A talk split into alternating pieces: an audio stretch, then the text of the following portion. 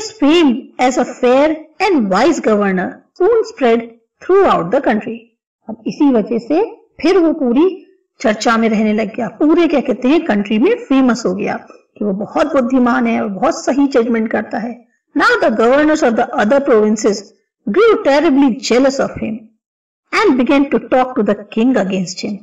अब जो बाकी प्रोविंसेस के गवर्नर थे, वो जो है उससे जलने लग गए और उन्होंने जो है उसके खिलाफ किंग को भड़काना शुरू कर दिया।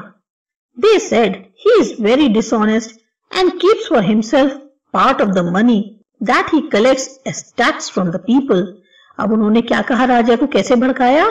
कि वो जो है, बिल्कुल भी ईमानदार नहीं है। वो तो लोगों से जो टैक्स के पैसे लेता है, उसमें से कुछ हिस्सा अपने पास रख लेता है।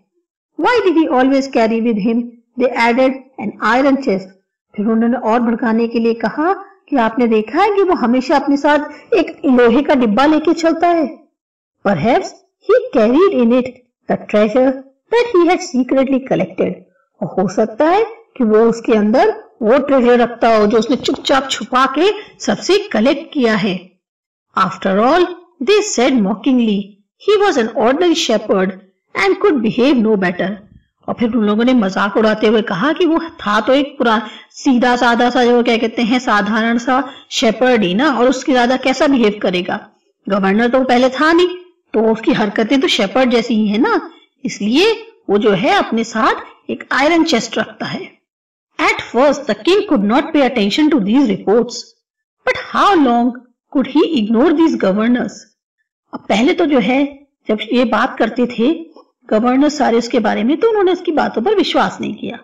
लेकिन जब बहुत दिन हो गए, बार बार बार बार वही बातें सुनने को मिली तो फिर किंग भी कहाँ तक इनकी बातों को इग्नोर करता?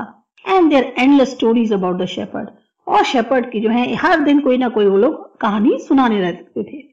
One thing was certain the king discovered एक चीज़ ज़रूर पक्की थी, जो किंग ने डिस्कवर करी।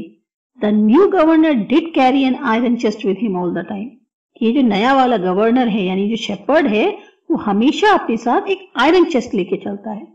So one day the new governor was summon to the palace अब इसी कारण एक दिन इस नए गवर्नर को पैलेस में बुलाया गया। He came riding on his camel and to every delight the famous iron chest was there fasten securely behind him on the camel's back अब वो जो है, अपने कैमल पर बैठ के आया। और सभी के लिए, क्योंकि सबको जो है उसके ये था कि उसके आयरन चेस्ट में क्या है, जो कि उसने कहा बाँध रखा था, कैमल की पीठ के पीछे। Now the king was angry king बहुत गुस्से में आया। He thundered why do you always carry that iron chest with you what does it contain अब उसे बहुत ज़्यादा गुस्सा आ रहा था तो उसने फ़ौरन पूछा कि तुम हमेशा ये अपने साथ आयरन चेस्ट क्यों लेके चलते हो? इसमें ऐसा क्या रखा हुआ है?